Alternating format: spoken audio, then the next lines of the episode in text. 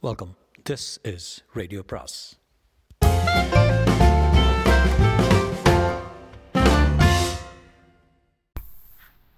அனைவருக்கும் அன்பு வணக்கம். சுஜாதாவின் தேடாதே பாகம் எட்டு.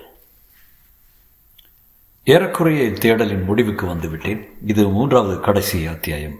என்னை பொறுமையாக இதுவரை படித்து வந்ததற்கு வந்தரும் இன்னும் கொஞ்சம் தான் பாக்கி இருக்கிறது.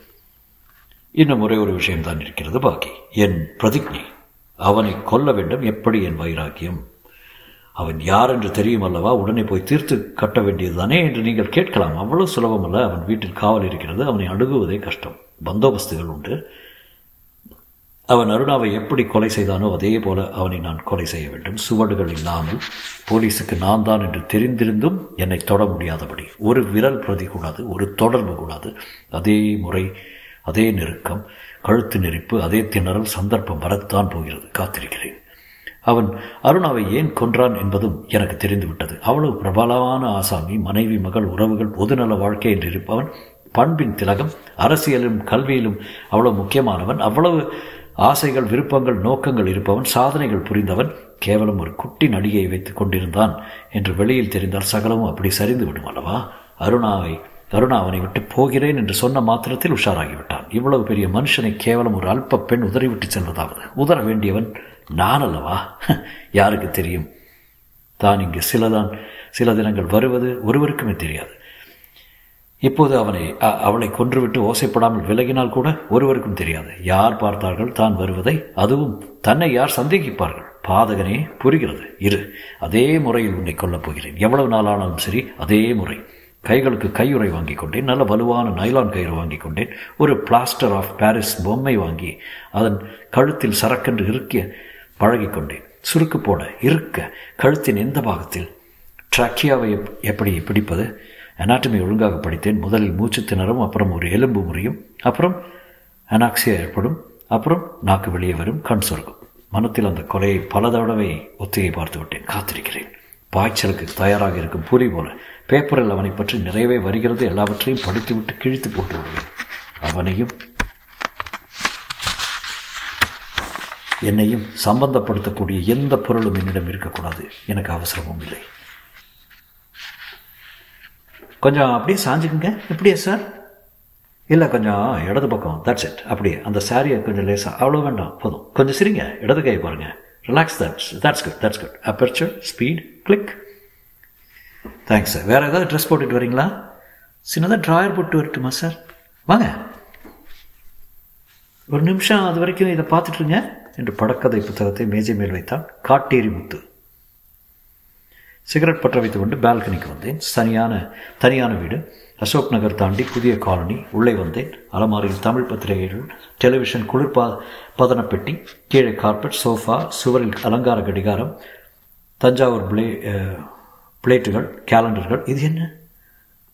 சின்னதாக வட்டமாக ஒரு டயல் தெர்மாமீட்டர் அதன் மத்தியில் presented by super tyres two sixty two MR road Ambattur. Ready sir அவள் மார்பை அடிக்கோடி இட்டு காட்டும்படி பனியன் அணிந்திருந்தாள். அதன் குறுக்கே கிஸ்மி என்று எழுதியிருந்தது. சின்னதாக டிராயர் அணிந்திருந்தாள். வெட்டின தக்காளி போல் லிப்ஸ்டிக் பூசியிருந்தாள். இருந்தும் இத்தனை அலங்கோலங்கள் செய்து கொண்டாலும் அழகாகத்தான் இருந்தாள். அபார இளமை அருணாவின் வயசுதான் இருக்கும். மேலும் இவளுக்கும் அருணாவுக்கும் மெலிதான முகஜாடை பொருத்தம் கூட இருந்ததாக எனக்கு தோன்றியது. பிரமையோ என்னவோ? உங்கள் பேர் என்னங்க? நீமாங்க. காமாட்சின்னு வீட்டில் பேர். சினிமாவுக்காக நீமான்னு வச்சுட்டேன். நைஸ் நேம் என்னங்க? நல்ல பேருன்னு சான்ஸ் தான் கிடைக்க மாட்டேங்குது. இந்த ஃபோட்டோ பொம்மையில் வருங்களா? இல்லை ஃபிலிமாலையா உங்களுக்கு யாராவது டேரக்டருங்களை தெரியுங்களா? நீங்கள் எதுக்கு சினிமாவுக்கு வரணும்? வீடெல்லாம் வசதியாக தானே இருக்கு. டிவி ஃப்ரிட்ஜு தனி பங்களா வாடகை அறநூறு இருக்குமே. இதெல்லாம் வருதுங்க அவருனா அது சொல்லக்கூடாதுங்க. யாருக்காவது சொன்னால் உயிருக்கே ஆபத்துன்னு சொல்லியிருக்காருங்க. மகா கோபக்காரங்க சந்தேகக்காரர். அவர் யாருன்னு தெரிஞ்சால் நீங்கள் அசந்து போயிடுவீங்க அப்படியா?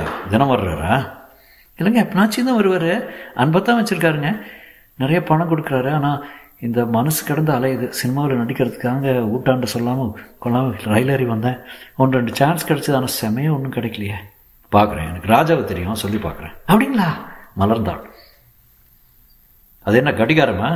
இல்லைங்க தர்மாமீட்ரு தர்மபுத்திரன் என்பது போல உச்சரித்தாள் அவர் ஃபேக்ட்ரியில் அன்பளிப்பு கொடுப்பாங்களாம் சூடு இவ்வளவுன்னு காட்டுது பாருங்களேன்.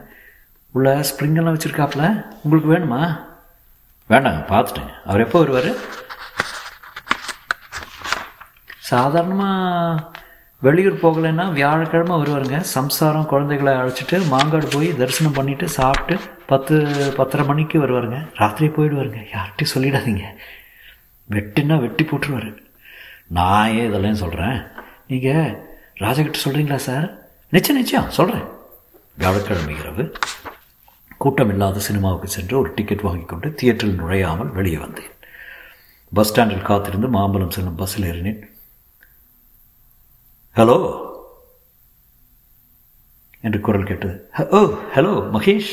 எப்படி இருக்கீங்க? ஃபைன் அந்த கேஸ் என்னாச்சு? கண்டுபிடிச்சாச்சு. பேப்பரில் வரலையே? ஆ வரும். பார்க்கலாம்.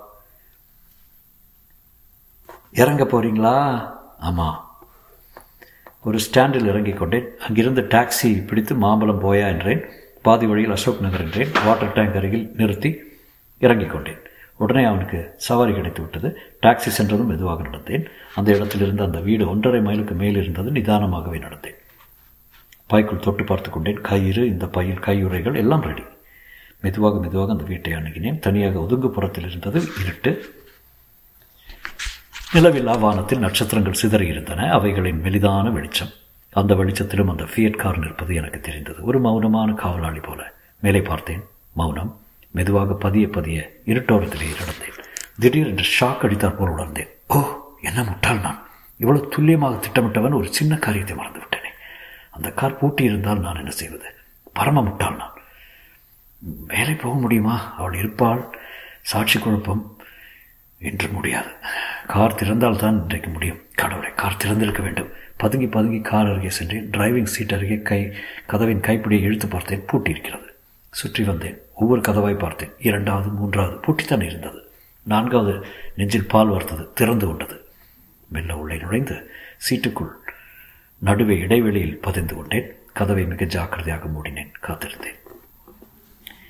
என் தேடலின் கடைசி கட்டம் இது. இதோ இன்னும் சில மணி நேரங்கள் அல்லது சில செகண்டுகள். பரவாயில்லை. எத்தனை நேரமானாலும் பரவாயில்லை. நான் காத்திருக்க தயார். என் பையில் இருந்த கயிற்றை எடுத்து கையில் பாதி சுட்டி கொண்டேன். எனக்கு பதற்றமே இல்லை. மெதுவாக நிதானமாக அருணாவை முதன் முதல் சந்தித்த கணத்திலிருந்து ஒவ்வொன்றாக எண்ணி எண்ணி பார்த்து கொண்டேன். அருணா நீ எனக்கு அளித்த ஒரு நாற்பத்தெட்டு மணி நேர சந்தோஷத்துக்காக ஒரு சின்ன கடமை நிறைந்த அன்பளிப்பு இது. அருணா என் காரியம் நியாயமானது என்று நீ தீர்ப்பளிப்பாய். நிச்சயம் உனக்கு நியாயம் கிட்டவில்லை. உண்மையாக ஒருவனை நேசிக்க நினைத்ததற்காக இவ்வளவு பெரிய தண்டனை பெற்றாய். அந்நியாயம் ஒரு அடிமை வாழ்க்கையின் பிணைப்பிலிருந்து தப்பிக்க முற்பட்டதற்கு இவ்வளவு தீவிர தண்டனை உனக்கு? இது நியாயமில்லை. அருணை இன்பமாக பழிவாங்க காத்திருக்கிறேன். நீ எங்காவது இந்த இரவின் வானத்தில் ஒரு மெல்லிய நீலப்புகையாக உலவிக் கொண்டிருந்தால் கேள் அருணா கேள். இன்பமான மிக இன்பமான பழிவாங்கல். அவன் உன்னை கொன்ற அதே முறை அதே கழுத்து நெரிசல் அதே மூச்சு திணறல். அருணா கொஞ்சம் சிறிய காலடி யோசை கிட்டது. அடுத்த வியாழக்கிழமை வருவீங்களா? சொல்ல முடியாது. டெல்லி போகிறேன் திரும்ப வந்துட்டேன்னா வரேன். சரிங்க. வரட்டுமா? டிரைவர் சீட்டில் வந்து அவன் உட்கார கம் என்று மஸ்க் சென்டின் மனம் இக்னிஷன் சாவியை ஸ்டார்டரில் பொருத்தி தொட்டவுடன் இன்ஜின் உயர் பெற்றது. ரிவர்ஸ் கியர் அப்புறம் முதல் கியர் அப்புறம் இரண்டு மூன்று நான்கு கார் வேகம் பிடிக்க தனிமையான ரோட்டுக்காக காத்திருந்தேன். அவன் யார் என்பது உங்களுக்கு தெரிய வேண்டுமா? நாளை செய்தித்தாளை பாருங்கள். பெருசாக பெயர் வரும். மற்றும்